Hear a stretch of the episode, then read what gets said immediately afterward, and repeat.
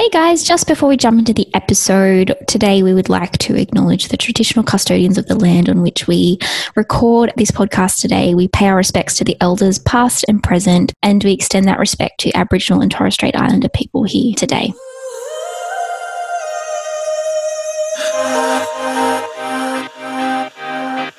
This episode is brought to you by the Psych Collaborative, our online psychology clinic bringing good quality, accessible therapy to you in the comfort of your own home.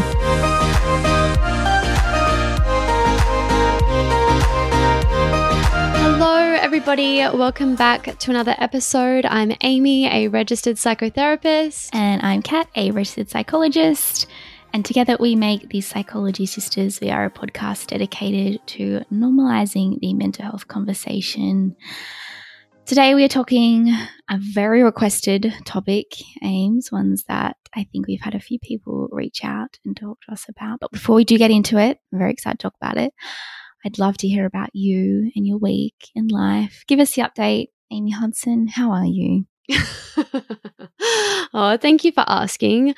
I am quite good. It's been a really, really busy couple of weeks as usual. I feel like a little bit of a broken record saying that. I've had lots and lots of things happening. I think one thing that has been coming up for me the most, which is probably going to be my pit, is a few friendship issues, friendship challenges, conflict with friends, which I think friendships are such important relationships in our life, the most influential relationships in our life, but you know, alongside our partners and our family members. So I think when conflict and tension and contraction arises around friendships, it can be really impactful and stressful and anxiety inducing. I feel like I haven't had to navigate that since high school really, so it has been a big shock to my poor little system. But I know it is something as adults and, you know, clients that I speak to and other people in my life that I speak to that does come up, and it can be really challenging to navigate. And that is definitely something that I have been, I guess experiencing a lot this week is just navigating conflict with friends and being a little bit of a people pleaser and wanting to keep the peace and feeling probably an overcompensatory sense of responsibility when things do escalate a little bit. That has been weighing heavily on my poor little shoulders this week. But yeah, navigating that. I guess I always like to bring things to the table that are coming up as normal human experiences, as we often talk about. The reason we have this podcast is to normalize very normal mental health things that can pop up. And I think our relationships and us being therapists doesn't mean that we are exempt from experiencing those things. So yeah, I guess that was a tangent, but that has been something that I've been really going through the last week or so. It's so challenging, adult friendships, isn't it? I know when we did the episode on adult friendships, we got quite a lot of people reaching out saying, so glad you guys spoke about this. It's such a tough thing to navigate friendships in adulthood. And as we kind of spoke about on that, it's like there's no guidelines, you know, and I think certainly when people pleasing comes into it, it can feel so overwhelming and so anxiety provoking. So, well, Aim, sounds like you need a bit of self-care, my love, a little bit of beach time, a little bit of chill time, a little bit of Messina time. Yeah, Messina was great this week. I think my peak was definitely our little seminar this week, going and speaking, giving a little mental health in the workplace seminar. That was lots of fun to shake up our week and then have some ice cream afterwards after a few stressful days was definitely much needed. What about you? How's your week been? Yes, week has been good, thank you. It is so rainy and miserable where I am this week. Has it been raining in Newey for you? We had 3 really beautiful sunny days where it was like, oh, is summer still here?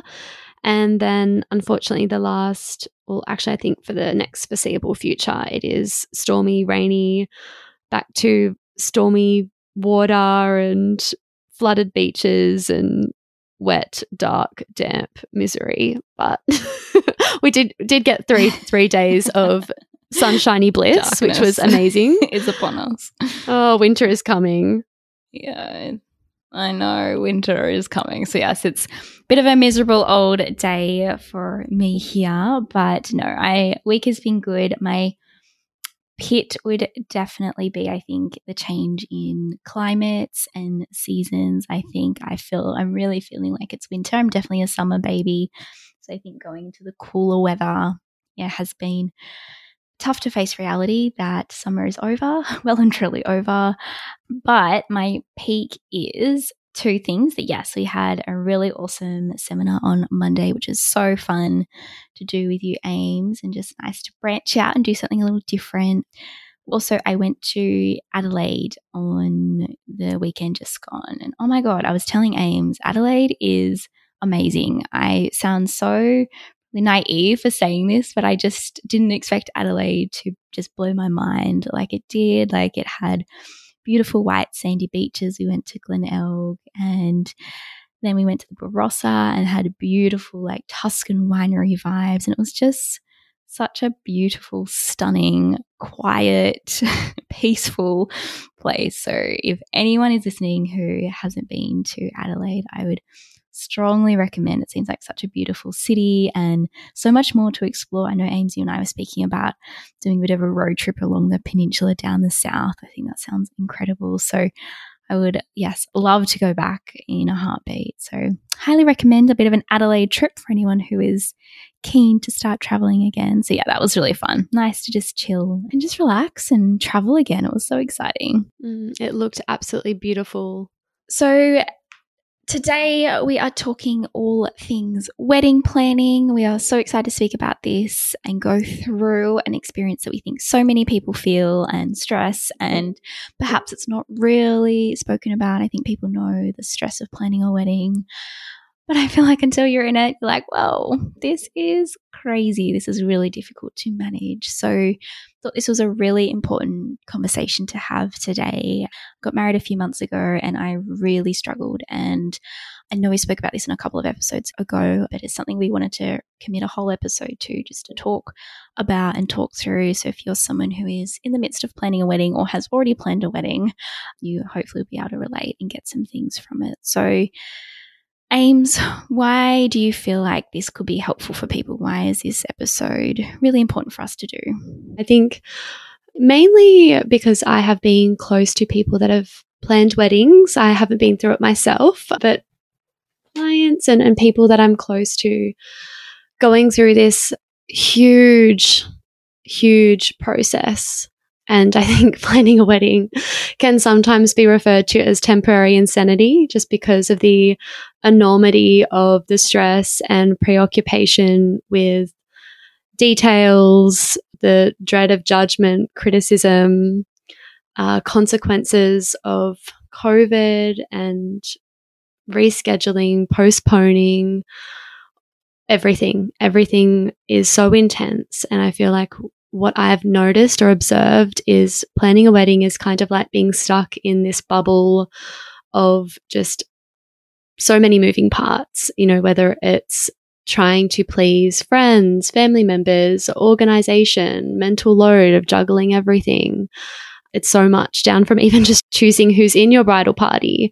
So many choices and decisions that can be very psychologically taxing, not to mention the psychological stress that is just all-encompassing. And I think when you marry, when you marry that with expectations around what is meant to be just the most happy, joyous day of your life, it can be a lot.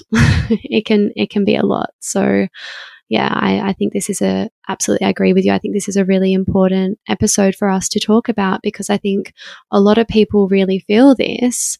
However, because maybe it feels like it shouldn't, quote unquote, be as stressful as it is, not very many people talk about it, or because it's meant to be a quote unquote positive experience, people feel like it's not relative or relevant, or their stress isn't valid, you know, because there are worse things going on in the world.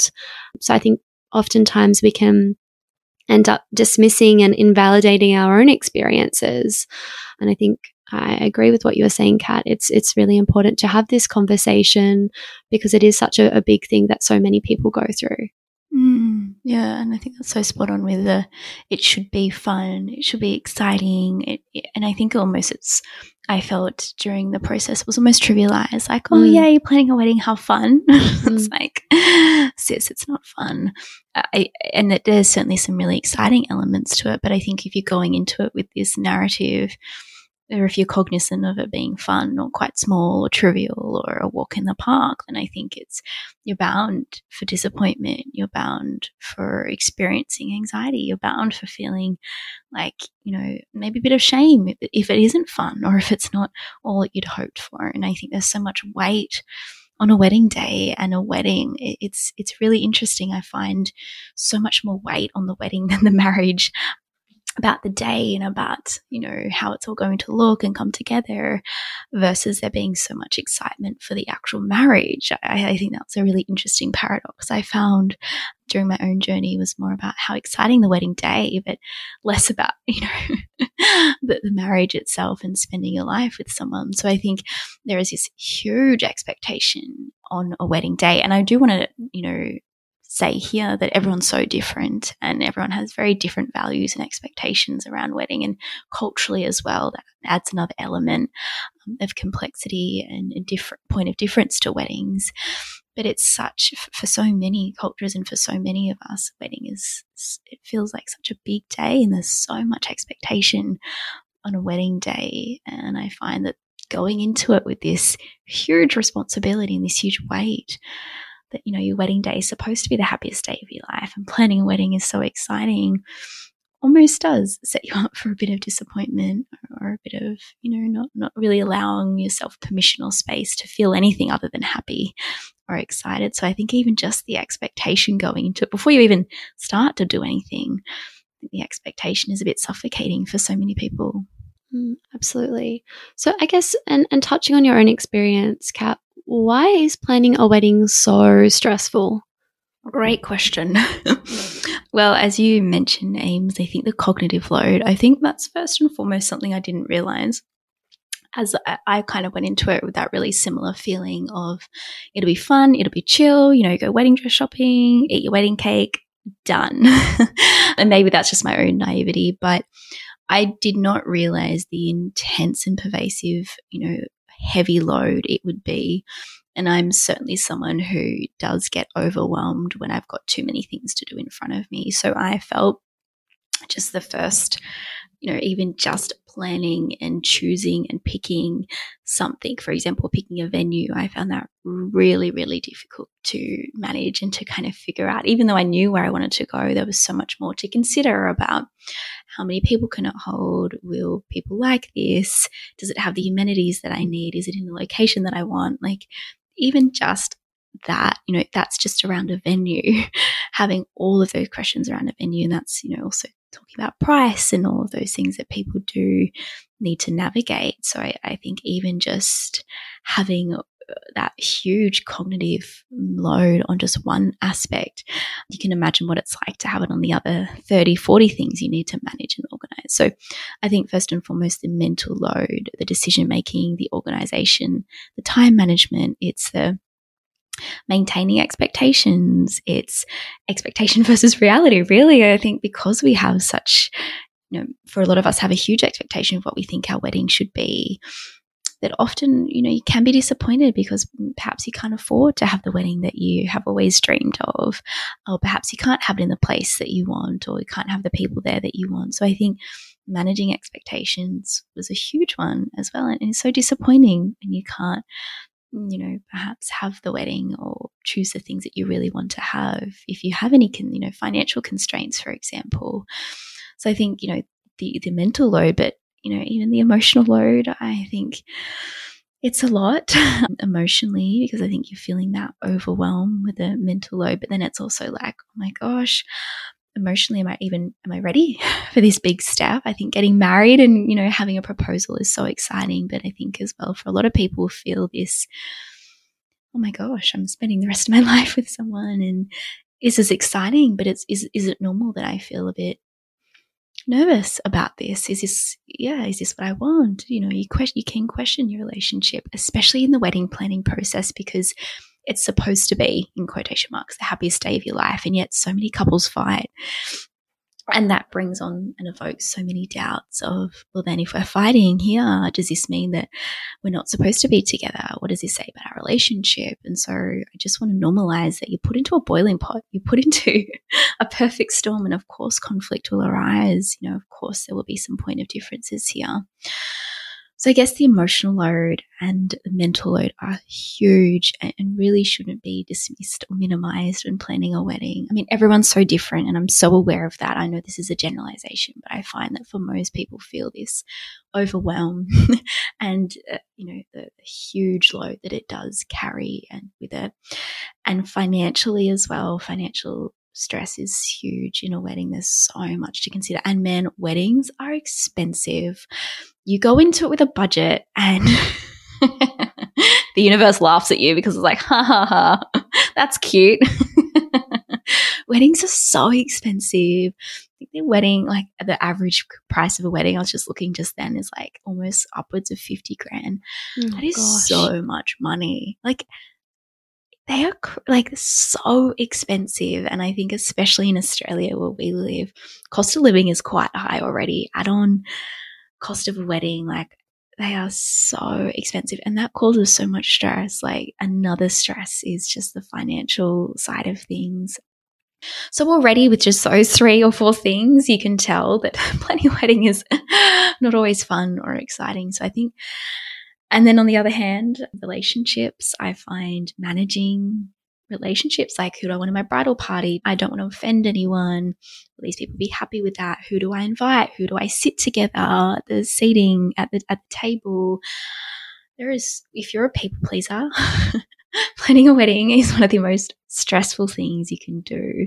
So, you know, relationship-wise and family dynamics, if you experience any kind of awkward family dynamics. I know planning mine, I really struggled with some family dynamics as well. So it just brings literally every stressor you have. Planning a wedding will bring it up because it's so much to manage, all while trying to maintain your cool and look excited for it. It's can be so isolating. And I think, as you spoke about at the beginning, it's this should be so fun and exciting. How come I'm not having fun? How come I'm not exciting? I think that can be such a paradox and quite an isolating place to be for so many people. So, yeah, I think, just to name a few, I think those things are so stressful for so many people. And that's just the kind of planning process of the wedding without actually getting there. So, in answer to your question, Aim, sorry, that was a very long spiel. That's what makes wedding planning so stressful is all of those things. It's one of the most stressful things I think we can go through in our lives. Absolutely, absolutely. And I think to add in a global pandemic, what do you think the impact of COVID had on the perfect storm that is planning a wedding? Yes, I forgot to throw in pandemic. I mean, if you're already experiencing all of this stress and the heavy burden of planning a wedding, then throw in the global pandemic around that, because I think often weddings, even though there's so much to manage and do, it is still an exciting process. You still have something to look forward to. But when you bring COVID into it, it created this idea of, okay, well, I've had to postpone 2 or 3 times. So what ended up happening is I developed a bit of learned helplessness where I felt this consistent loss of control. And so then I learned, well, I don't want to get my hopes up. I don't want to get excited for it. So what I'll do is I'll just disconnect and detach. And I remember speaking to you about this, I think on the 2nd or 3rd wedding.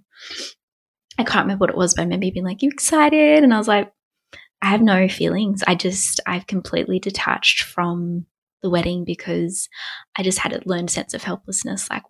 It may not go ahead, it may not happen, so I'll prepare myself for that, and I just won't get attached, I won't get excited. And it honestly wasn't until Ames came over the day before that I was like, oh, this could be happening. And I remember Josh was like, yeah, it's the day before, I think we're ready to go. But I didn't let myself get excited until the day before. And I think for so many people there is that loss of control, right? Like, well, I don't know if this can go ahead. I don't know if this will be my dream wedding. So naturally what we do when we feel that continual and persistent loss of control is learned helplessness. We develop this idea to detach and not, and feel a bit helpless and disempowered about it. Well, it's that sense of there's nothing I can do to fix it, right? There's this sense of that no matter what I do, it's out of my control. And I remember too, in the week leading up to your wedding, or 2 weeks, maybe months leading up to your wedding, there was this like preoccupation with the weather. I remember you talking to me about checking the weather app multiple times a day throughout the night, having sleepless nights about the weather because it was so out of control. Yeah, it was really unhealthy. I think if I did the DAS on me in that time, I would not be okay. I would not have been okay. That week leading up was honestly the worst week I think I've ever had in my life. Like, I wasn't excited. I think it was about a few times I was just going to call it. I was like, I can't, because our wedding day was forecasted for flash flooding. Yeah. And because I had I lost so much control in the wedding planning process because of COVID. Even though I can't control the weather, there was this preoccupation with, well, what can I control? It's checking the weather apps. I think I downloaded, so embarrassing, about 4 or 5 different apps. I went through Google Scholar, also very embarrassing, to find the most valid, accurate weather app. It's called Weather.io for anyone playing at home. It's great, Swedish. And I just continually checked that. I had about 6 tabs open on my phone and I would refresh it like every hour. So unhealthy, but yeah, you're right. I was trying to find some control in the uncontrollables, even though, who did I think I was, God? Like, I think I could control the weather. Yeah, there's so much of a feeling of a loss of control with not just COVID, but the weather, and it's so pervasive and debilitating. Oh, absolutely. And I guess when we think about control as an adaptive coping strategy, control functions to create a sense of safety, giving us pseudo control through getting things right, getting needs met in a safe way, and creating certainty and predictability. And when we look at, well, especially your individual experience of planning a wedding, there was so much uncertainty.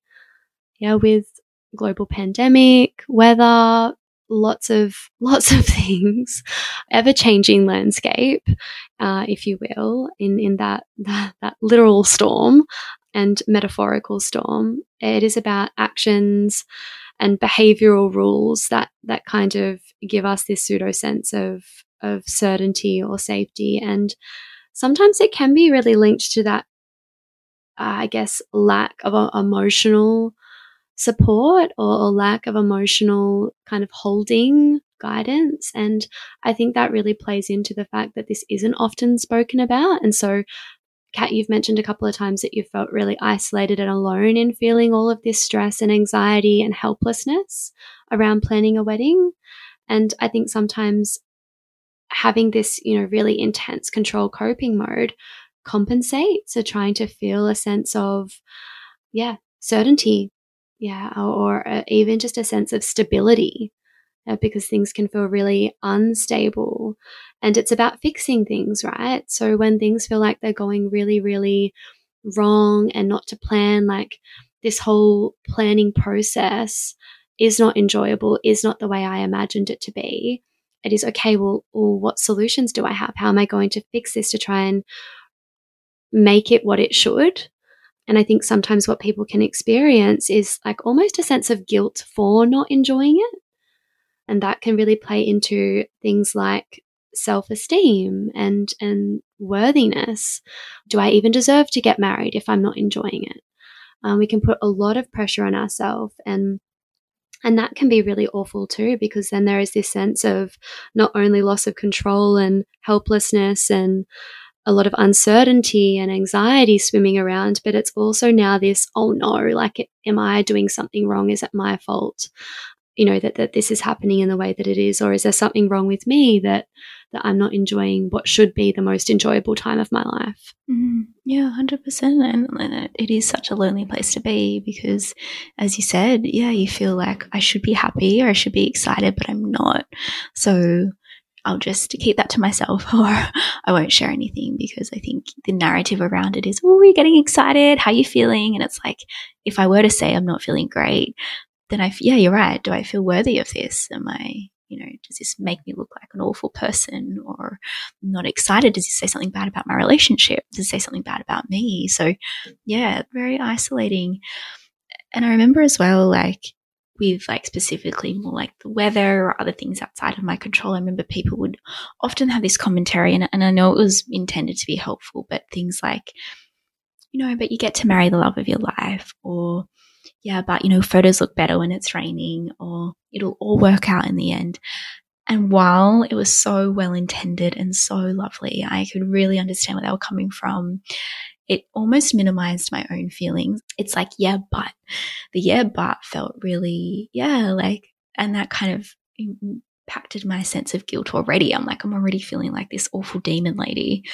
But then to hear yeah, but you should be excited for this, or it will all work out in the end, but your photos will be better, or people will enjoy the day anyway. It felt kind of quite minimizing or quite dismissive, in those statements as well. So I wondered if, other people experience those comments. I know a lot of people do who are planning the wedding, the yeah buts, because, as we spoke about in the last episode, that discomfort of seeing someone unhappy or worried, creates that narrative, creates that yeah, but you'll be fine, or yeah, but photos will be beautiful, or yeah, but everyone will have a good time. While that's really lovely and well-intended, what it can do is minimize someone's experiences. It can say, yeah, but you should be happy.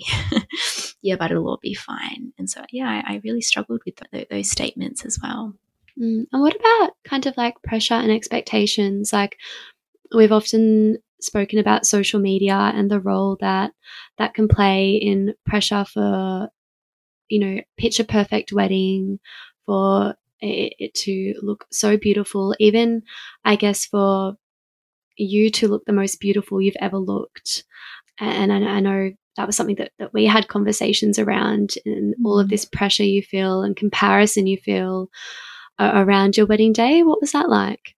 Yeah, I felt, because I've, struggled with body image before, that, yeah, your wedding is the day where you think you should look your best. There is that, quiet narrative that I think a lot of us feel, that on your wedding day. I mean, I wonder if men feel it. I know certainly women, I've, in discussion with friends, family, clients, that my wedding day is the day where I should look the best I've ever looked in my life. And how much pressure is that? How much pressure is that to go into a day where you're already so overwhelmed trying to do all the things, while for a lot of people, while working full-time, while parenting, while trying to maintain a social life, to go into it, that extra pressure was, it felt really suffocating. Oh my God, have to look the best I've ever looked. And it was quite interesting, even dress shopping, for example. I remember I was a bit nervous about how that would go, and that certainly is such a, a triggering place for some people. I think changing rooms, or looking in mirrors, or having someone assess you and look at you is quite triggering for so many people who've ever had, concerns around their body or felt insecure within themselves. So I think even things like wedding dress shopping can be so triggering for so many people. But even, the commentary around that, I found, was... I remember one seamstress said to me, actually, when she was measuring me up, she was like, oh, I'll just take it in a little bit more because you'll lose 3 kilos. And I remember thinking, what? She's like, no, you will. You'll just lose the 3 kilos. So I'll make it a little bit tighter. And I remember thinking what? I'm already feeling quite pressured to look good. And then to hear that extra pressure, you'll lose 3 kilos. I didn't ask for further clarification. I was trying not to scream, but whether she meant out of stress or whatever it might be, I felt really quite pressured from a comment like that. And the narrative around brides and how to look on your wedding day is already so much pressure, than to hear it from external sources. I was literally just researching then about wedding stuff, and it was how to manage stress on your wedding day. And it was a really well-written article. And then, no word of a lie, it was next article, how to shred for your wedding. And it was so toxic, that messaging around wed shred or wed bod or whatever it might be. So if you're already going into the wedding planning process and you have body image concerns, then this is a really, really triggering really triggering situation for so many people. So yeah, I certainly felt that in my own personal experience, and I know a lot of people do. I'd be curious as a bridesmaid, Ames, like, did you ever feel that, I guess, in, you know, bridesmaids' dresses or in like your own, you know, I guess as part of the bridal party, or feeling as though you were, you know, part of the attention as well? Really funny, I guess, personal experience, and I know everyone will be really, really different, but I think you have this, the attention is all on the bride. Yeah, so it doesn't matter what dress I'm in or what I look like or how my hair is. Like, obviously you want to feel comfortable, but it's not about me, it's about the bride. And I know those are conversations that I had with other bridesmaids and people that have been involved in wedding parties, is that, well, it's really just not about me. And like I said, obviously you want to feel comfortable, but I think there's also this expectation as being part of a bridal party that this day is just not about you.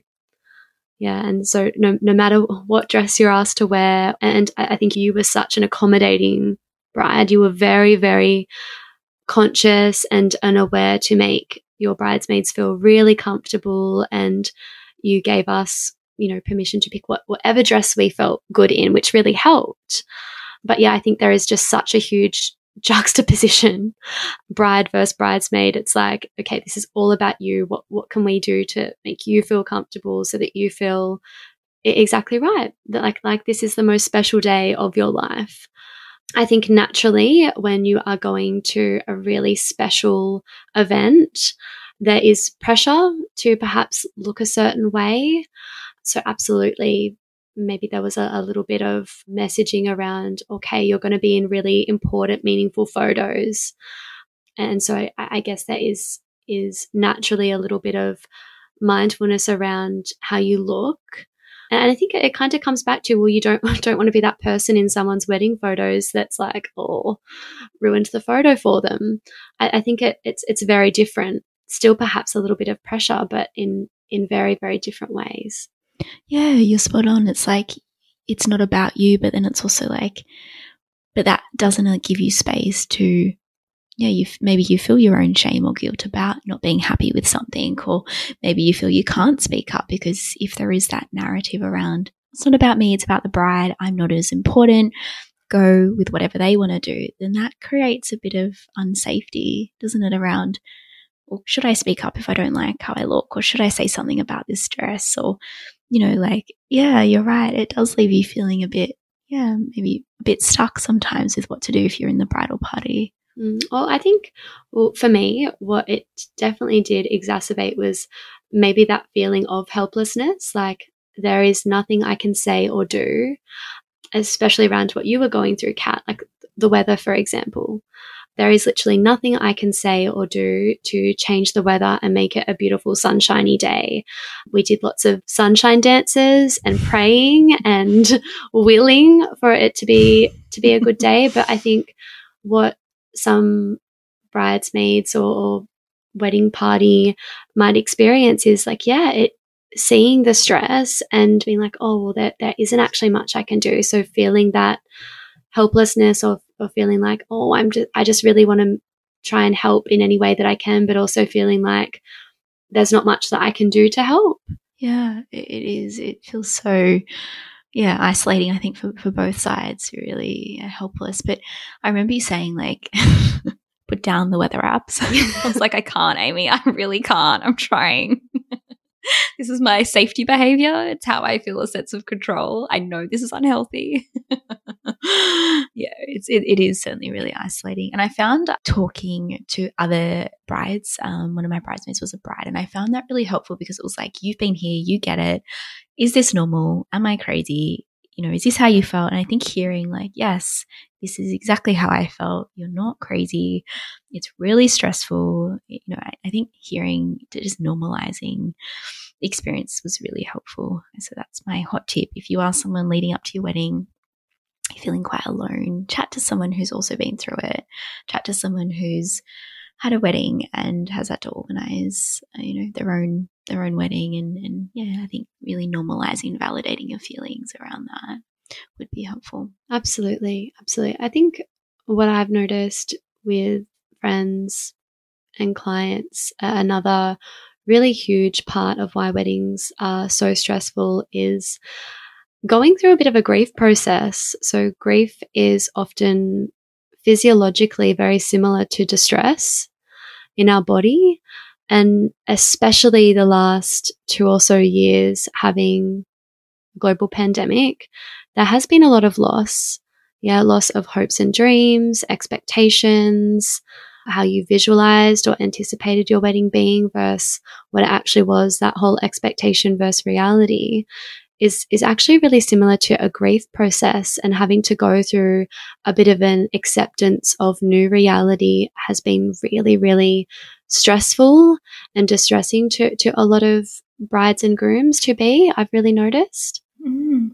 Yeah, I think the post-wedding grief is really challenging. I think there is a bit of a natural slump after a wedding that so many people feel, and yeah, it's a really another part of the process that feels quite isolating. It's like, all said and done, that was so exciting and so lovely, now what? I think so many people feel that now what feeling around what to do after, because you've been so go, probably been in fight or flight leading up, and then you almost, you're right, have that slump and that pause, and you slow down and you stop running, and you think, it's great not to have so much pressure and weight on me, but now what? You know, like what now? I feel a bit lost or a bit unsure of what to do now. Or even like, yeah, absolutely, post-wedding blues, post-wedding depression, absolutely a thing.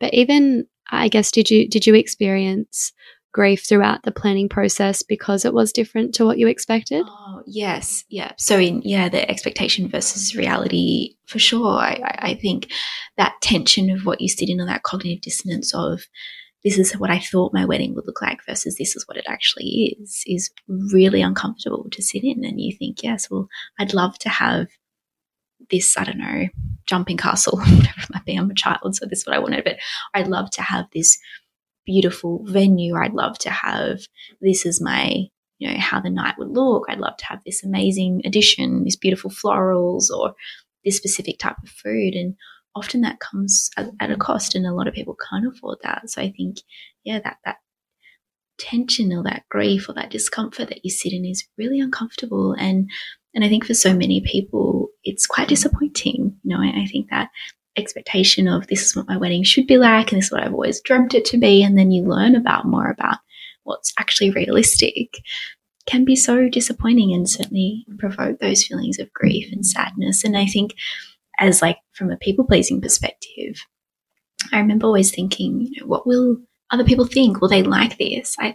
I was really caught up on, will other people like this? And then when I thought, like, oh gosh, will they like this, or will this be what people want to do? Or, you know, and I think that started to take me away from what I really wanted to do. And I think it's so easy to get caught up, because you're planning this amazing, beautiful celebration. But I wonder if so many people feel like that, as will I like it, or what's more important, that I like it or that someone else likes it? I think that's a really tough place to get caught up in, and can increase those feelings of grief, because for a lot of people, especially with family involved, if maybe families are kind enough to lend money, then you can start to learn or start to feel, you know, guilt if you can't do something that maybe your family wants to do. If they've given you money, maybe you feel like, oh, no, I feel kind of guilty. You know, they've helped us out, which is lovely, but maybe I should do more of what they want to do, what I think they like to do, or maybe I should do this because it's what perhaps people expect of me. And you can slowly start to go away from what you want to do. And I think that's another grief, is the grief of the loss of the wedding that you really want versus what you think you should have. I think, yeah, a lot of people may feel that pressure, especially when it comes to family influence or family involvement.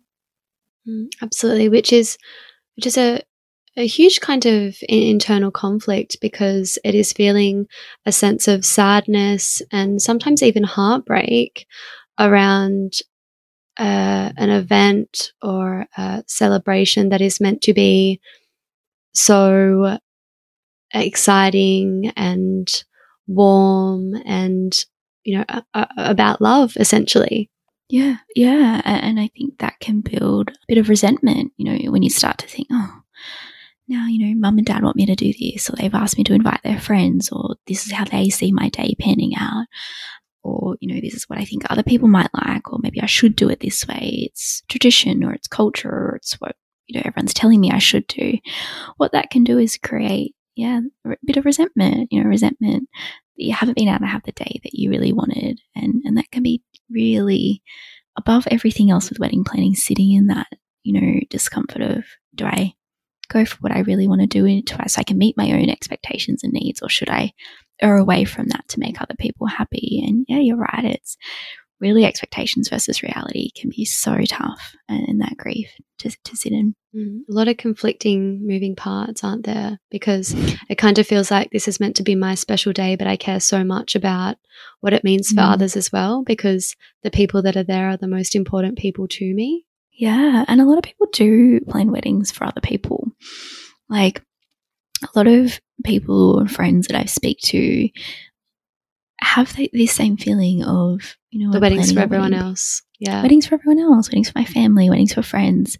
And so many people that I've spoken to as well, and I felt this, going to weddings as a guest is sometimes so much more fun and relaxing than going to a wedding in the bridal party or as a bridal groom, because it's quite a stressful day. I think actually the actual day and lead up is quite stressful. So yeah, I think a lot of people do plan it for what they think that, the guests would like, or what looks cool, or what's trendy on Instagram, rather than what they actually want to do and what's realistic as well. Yeah, absolutely. So what do you think the main psychological impacts of going through this prolonged stress is? Like, we've got our usual signs and symptoms of prolonged or chronic stress, like sleep, appetite, a shorter fuse, not being able to make decisions. And I think that's probably a really tricky part of this, is because it's such a mental load, and there are so many decisions that you need to make that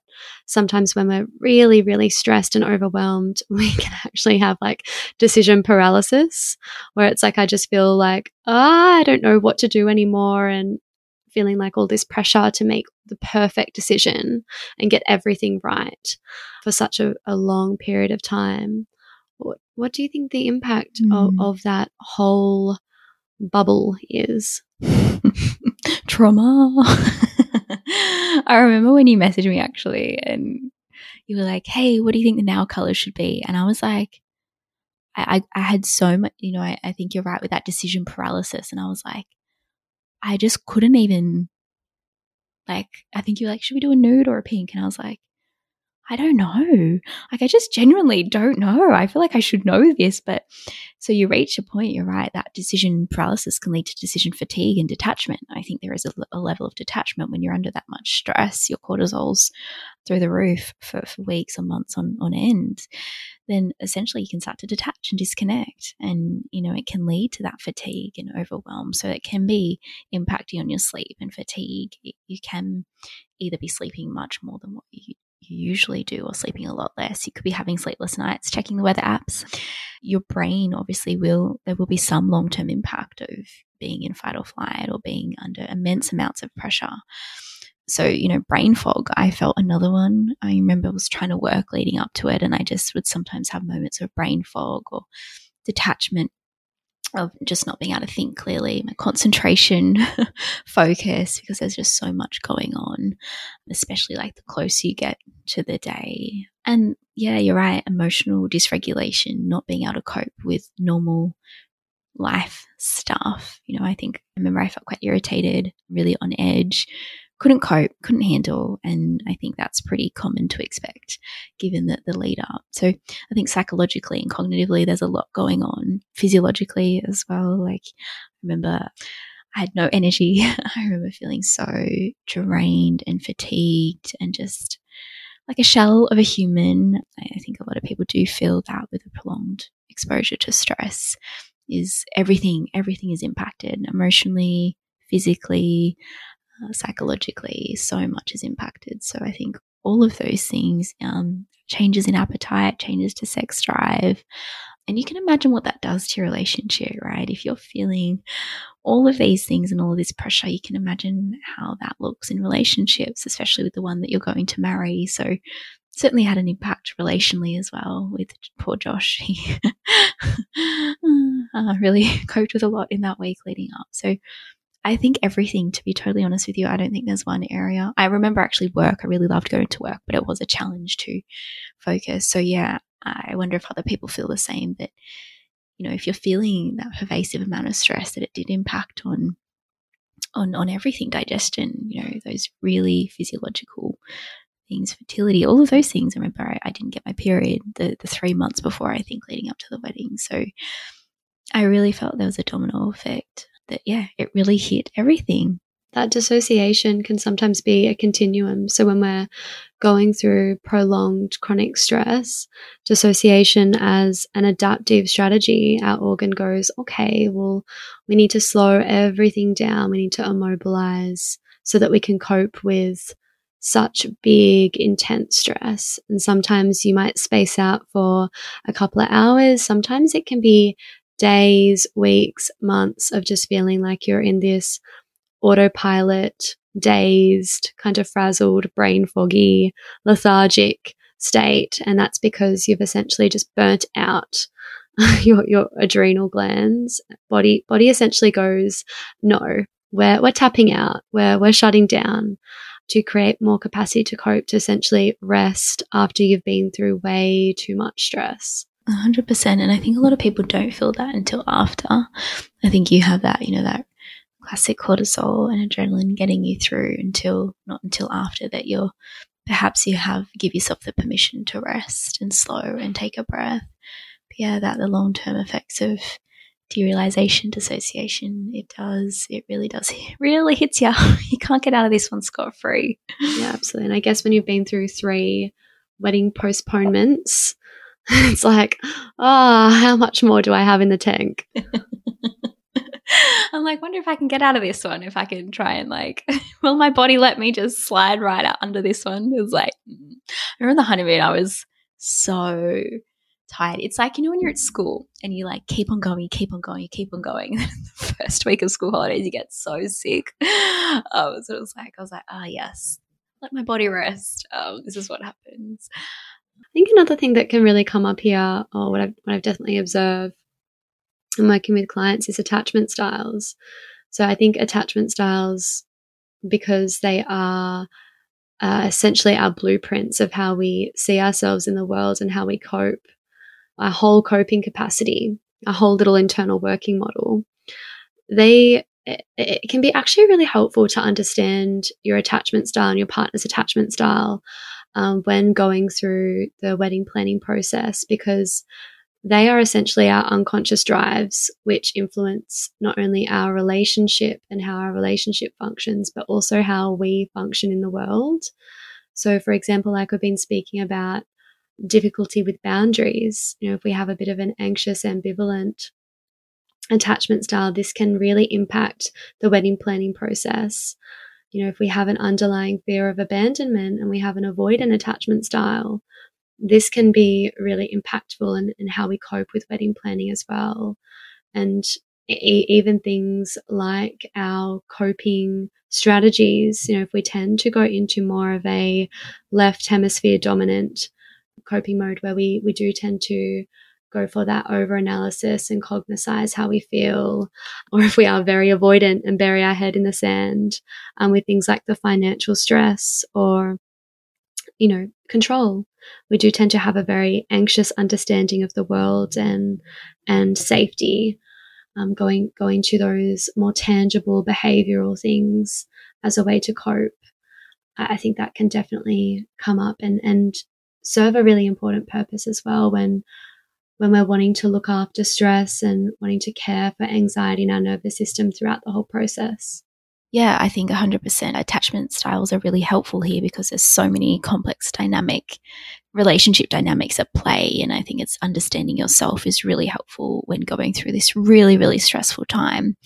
As well, though, if you're someone who experiences anxiety, if you're someone who experiences any low moods or mood disorders, if you're someone who does align with being a perfectionist or a people pleaser, that this is going to be a really triggering time for you, and acknowledging that that's okay. There's so many stressful things to have to think about, so much planning, and just I think really validating that this is okay that you feel like this. I think it's really helpful to look back at how you've coped in the past. So we've all been through really tough stuff, and I find it really helpful when working through this time, especially with people getting married. How do you cope? How have you coped historically when things have been overwhelming, when you've experienced really complex family or friendship dynamics? How did you cope through that? How did you get through that? If you were to face that again, do you think that you would, and what would you do in that situation? How could you care for yourself if that were to come up?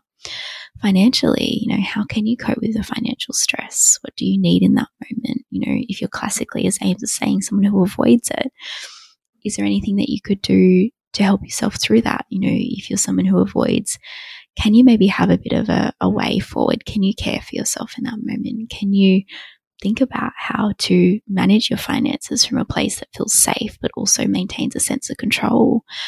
Can you, you know, it's looking back historically, I find that really helpful, because although you may not have planned a wedding before, you've been through really difficult stuff before, you've been through similar situations with relationship dynamics, financial stresses, and it's about how to manage those and how to kind of manage them when they do come up, because they will unfortunately come up. So I think that's really helpful, is looking back at your strengths, looking back at how you've coped with things in the past, and using that as a bit of a guide for how you can cope in the future. I think your bridal party will be really helpful as well. Bridal party are the best. I'm not biased, but I find that's really helpful, to lean on your support system and to seek validation. I think it was so good having Ames as a maid of honour. You were very validating, which was really helpful in those moments where you felt quite isolated. So I feel like those two things are really helpful. Anything to add? Yeah, absolutely. And I think if you are anyone that is currently in a bridal party or have been in a bridal party and you're listening to this episode thinking, crap, I have done not the best job at validating or reassuring, and instead tried to reframe or be a, you know, positive voice of reason, you are not alone, because I think even as much as I was trying to be aware of that, you are human, and I'm even cringing a little bit of maybe some of the responses I gave to you, Kat, when you were going through all of this.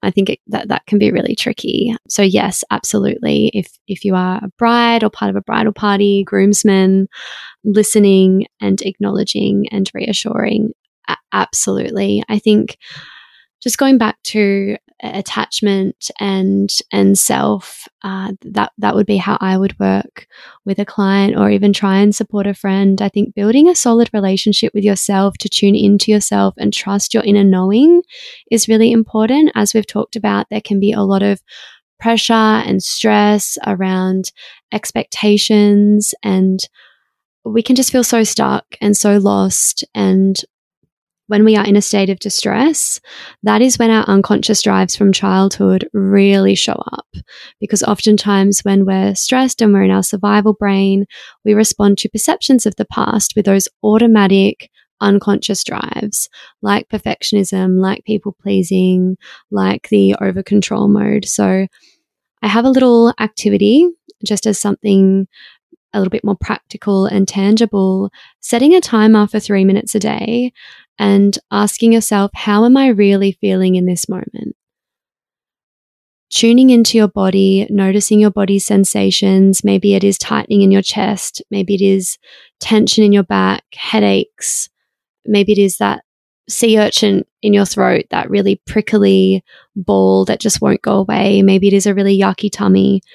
How am I really feeling in this moment? How am I responding to this moment? Am I responding out of guilt that I feel like it's not enough?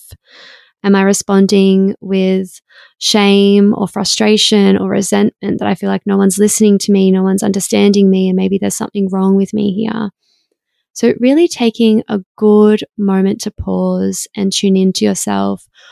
What am I really feeling in this moment? How am I responding here? And what do I really need to feel supported? Oftentimes we tune out of ourselves and tune into everyone else around us. So I think it's really about training your brain in moments of distress to build that connection with yourself and follow through with what I'm really needing by taking action to actually fulfill that need. And I think that's a step that we often miss, especially when we're in a lot of distress. It's very normal and natural that that happens. But really learning to check in with yourself can help with things like people pleasing, perfectionism, feeling that sense of loss and control and helplessness. When it is those really prickly conversations, I statements can be really helpful to communicate. So in this moment, I'm really feeling that I need this. As a way for people to really understand and share your experience and what's happening for you. Sometimes it can be really tricky to try and find the language around how we're feeling and what we're needing when we are in such a stressful situation.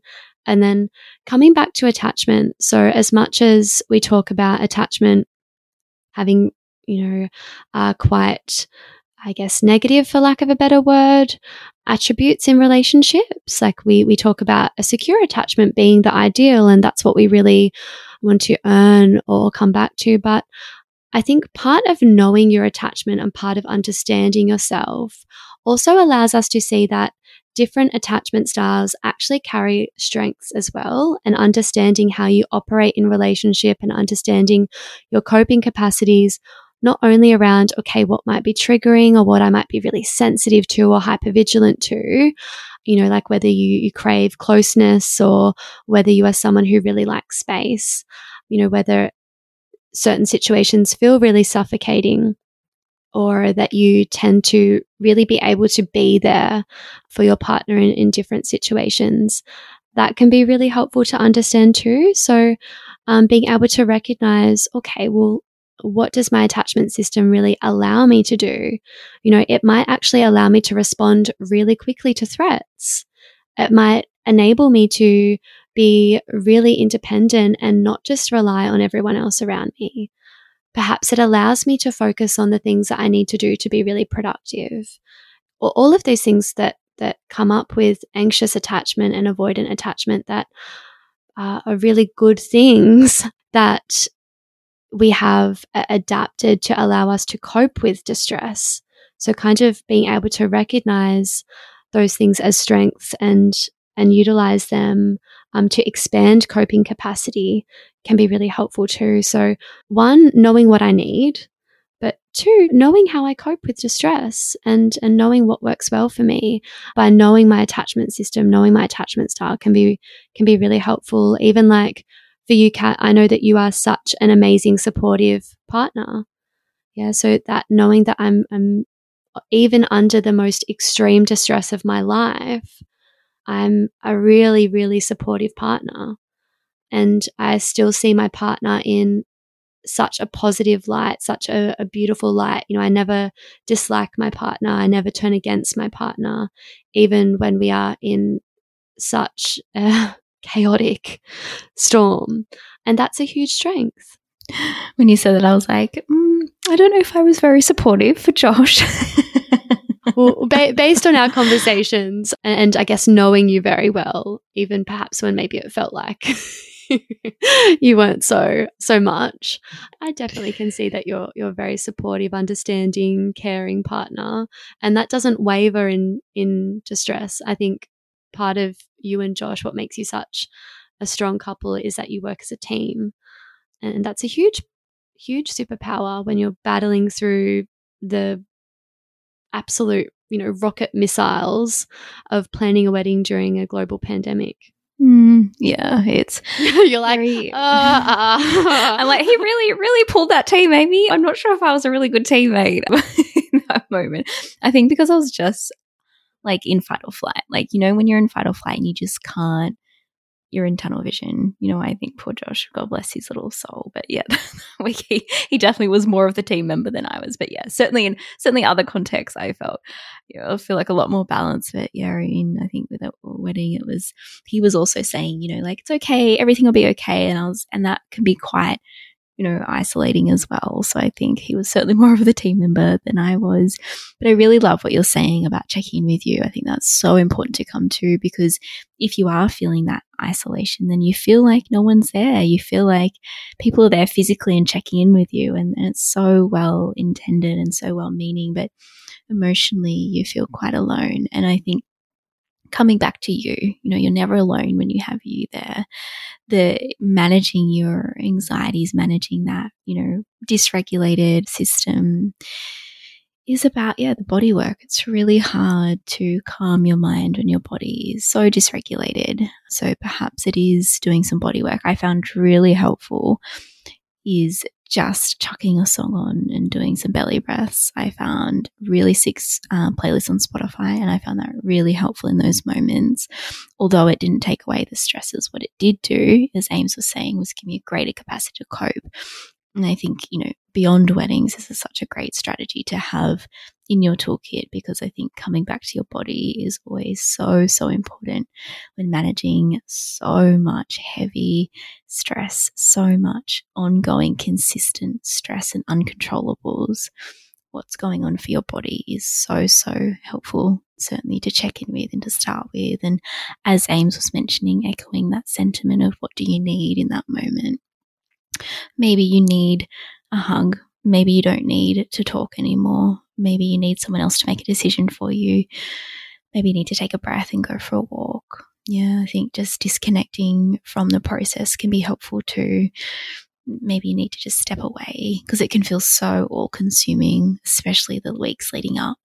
But knowing it's okay to take a break, take a breath, have a distraction elsewhere, I find just detaches you from that feeling. And so you can come back into that feeling from a, you know, with your cup a little bit more full and a bit more ability, a higher ability to cope when you step away. So, yeah, I think the body work, the thought work, and the connection, as Ames was mentioning, is really important, and knowing your attachment styles here.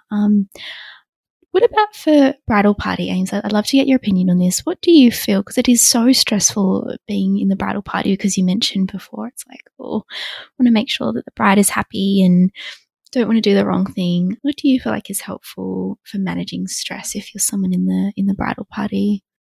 Good question. I think I wanted to park a question too, or what would be helpful for grooms to know and groomsmen to know, because I know that was a question that we had a lot on Instagram. Helpful tips or words of wisdom for grooms that feel really helpless, because I guess that is a part that we didn't really touch on, but like roles of responsibility too in planning a wedding. I guess for bridesmaids or even anyone in the bridal party, I think if you are really feeling that stress, checking in with self and checking in with the bridal groom. I think one thing that I've really learnt is just to listen, yeah? not try and fix or solve. Or I think sometimes it can feel like you're not doing enough. Like, oh, is there something that I should be doing more? Like, I'm not sure what's happening here. You know, should I know this? And it can feel like a sense of guilt, or like it's such a special privilege to be asked to be part of someone's most special day. And so sometimes I think you can feel that pressure of like, am I doing enough? Am I, you know, living up to the expectations of your big day? So I think sometimes it can be important too to just have those lines of communication really open, and kind of essentially similar to what we're saying about looking after yourself as a bride, looking after your own nervous system, looking after your own stress, checking in with yourself. You know, is this sense of guilt and feeling like I'm not doing enough, or what am I actually responding to and what am I needing? Maybe I'm needing reassurance that I've done everything that I can do, and knowing that the people that I'm worried about are okay, or is there something that I could be doing that would be more helpful? And we don't know that unless we check in. So I think that sometimes that can be really helpful. And yeah, coming back to yourself as always, looking after your own stress, looking after your own worries around what the day might be bringing up for you, or feelings of helplessness, that sense of, am I doing enough? You know, should I be doing more? I think sometimes that can weigh quite heavily on the bridal party as well, or just feeling almost like that secondhand stress, or like that second wave stress filtering down So making sure that you're managing your own stress. Yeah, fantastic. I love that. And I think as well, it speaks to control. I think, perhaps others feel this way too, but I remember feeling like I want control over everything. So it's really difficult for someone to help when there is certainly just one person needing control and wanting to make all the decisions and do all the things. So it leaves you kind of in this stuck feeling and perpetuates that feeling of helplessness and guilt more of there's only so much I can do to help them because they've got it covered. So I don't know what else I can do. Yeah, that stuck feeling.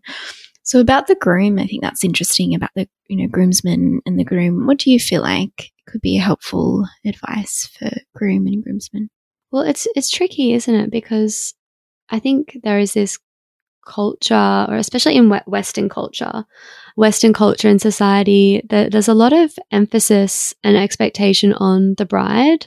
And maybe not always. Like, I actually do know a lot of people where the groom has planned the wedding and the groom has taken a lot of responsibility in the whole planning process. But I think generally speaking, there is a lot of responsibility that tends to fall on the bride. And sometimes that can be such a tricky situation to navigate, because sometimes it's not that groom doesn't want to be involved. It's just that it's, okay, well, this feels like more important to the bride. And that can be sometimes really prickly to navigate, or when you have differing expectations of who does what and even how you want the day to look like versus, say the groom has a bigger family than the bride, or there are different expectations of how each person wants the wedding day to look, whether you want a smaller wedding and your groom wants a bigger wedding. Or say, I was speaking to a friend recently, he had 8 groomsmen and she had 4 bridesmaids.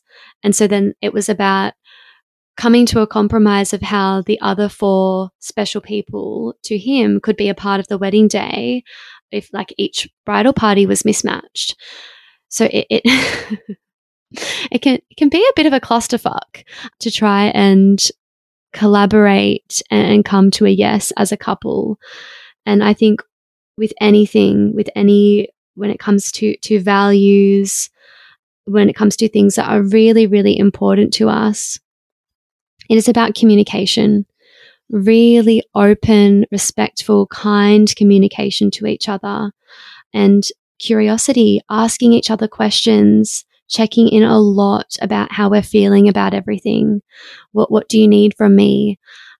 How does this look for you? And having these conversations, like, obviously not straight away, but, say a couple of months after you get engaged, like being curious about, okay, well, what does a wedding look like for us? What is really important to us? What are our non-negotiables? What are things that we really, really value? And what are things that we don't really care about as a couple? Yeah, maybe it is that the bride really wants to plan it all and the groom is very much like, yep, I'm happy for you to take the reins, but these are some things that are really important to me. Can we weave them in there?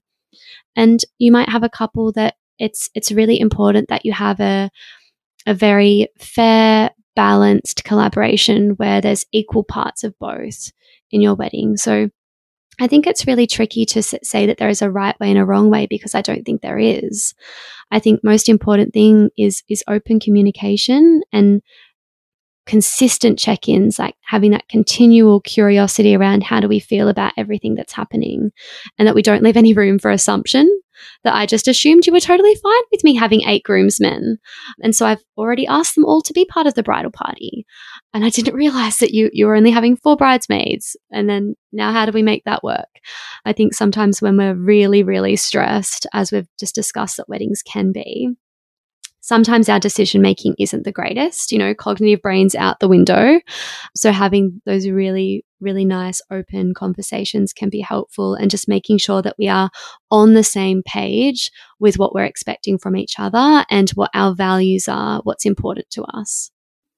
Yeah, absolutely. I think, having a partnership is really important, and I think using the wedding planning is a great place to learn more about each other. What's important, what's not important, and knowing that it's okay if those things change along the way, because they can. what I first thought wasn't super important did become important, and vice versa with Josh as well. So okay, that there may be some non-negotiables that can be flexible. You know, what does, you know, as you learn more about it, if you've never planned one before, you think, oh yeah, I think I'd be happy with this. But then having capacity for flexibility and change, I think over the whole wedding process, that's a really important thing to note for couples in this is capacity for change, capacity for things to be a little bit different along the way, that what you set out to plan is very different usually to what actually happens, and being okay with that. I think curiosity and checking in is a great, wonderful thing to do. And I think as a groom or, you know, someone listening, or we're being very heteronormative here. You can have brides and brides and grooms and grooms, but for one partner who's wanting to support the other partner, having, you know, just validating I think is helpful. Having, you know, just, you know, I'm really sorry that you feel like this. This must be really tough. Are you okay? Rather than, you know, those really quite reductive statements of you'll be fine or we'll figure it out. Or while that's helpful to hear, just I think validating and listening is a really great thing to do for those in distress. It will be helpful. Absolutely. And even sounding so much like a broken record here, but even just going back to attachment and knowing that, okay, when things do get really, really tense and maybe we are having a little bit of conflict around something because maybe initial expectations aren't going to plan, understanding our partner's attachment can really help in situations like this. Because, for example, someone that has a disorganized attachment might have a lot of capacity for caring deeply and showing affection. However, there might be a lot of unrealistic expectations on our partner because of a profound fear of rejection or abandonment, and how that can really show up as pressure. And, you know, like we mentioned, the whole reality versus expectation thing can really come up. We can be particularly sensitive to triggers in relationship, and our perceptions of what might actually be happening may be coming from different perceptions of the past. So being able to know that about our partner and understand our partner's coping capacity can help us be a little bit more flexible and a little bit more understanding as things do change, and help us, I guess, just relate to each other a little bit better.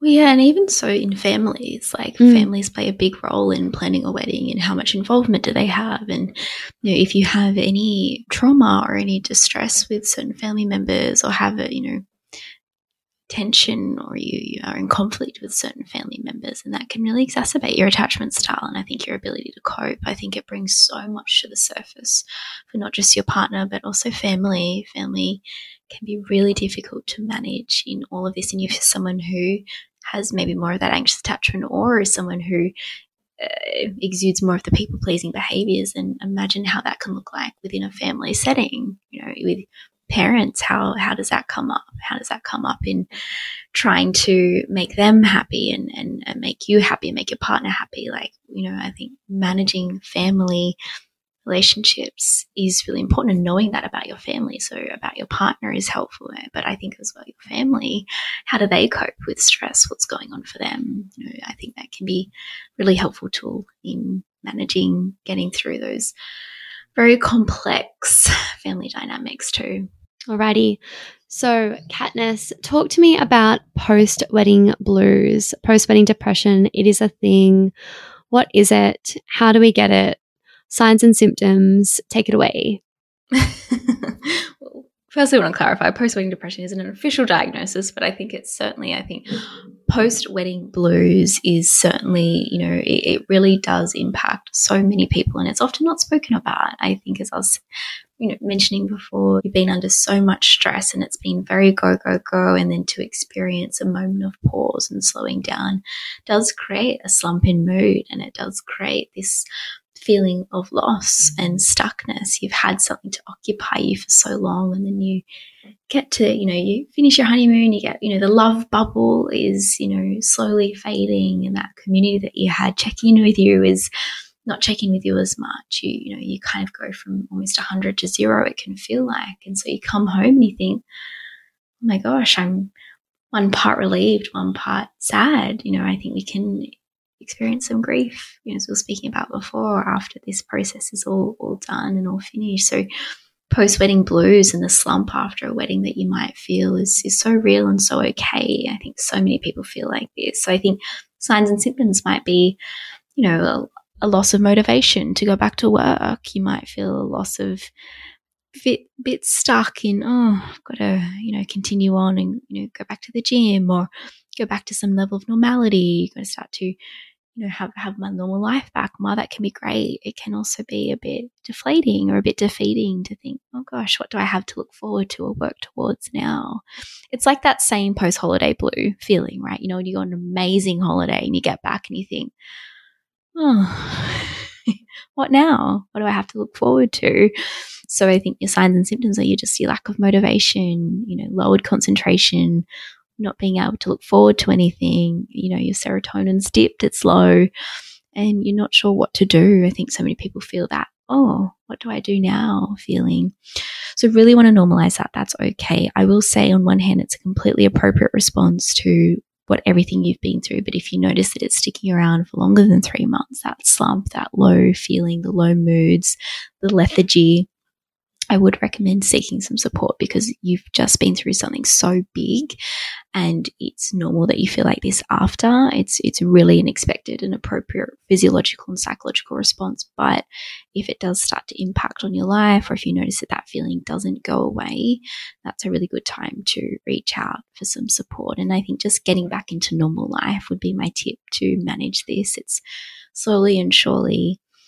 Not feeling like you have to just get straight back into everything, smash back into work, you know, get back into whatever routine you had. Slow and steady will win the race, and know that it's okay that it takes time to get back into things. And, you know, I think just a lot of self-care around this time would be really helpful.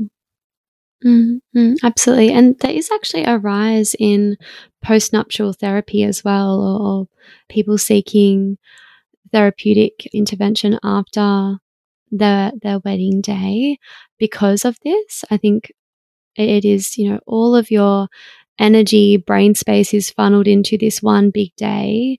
What I have noticed, mainly with clients that I work with, is that often it is everything else is kind of put on hold for this one big day.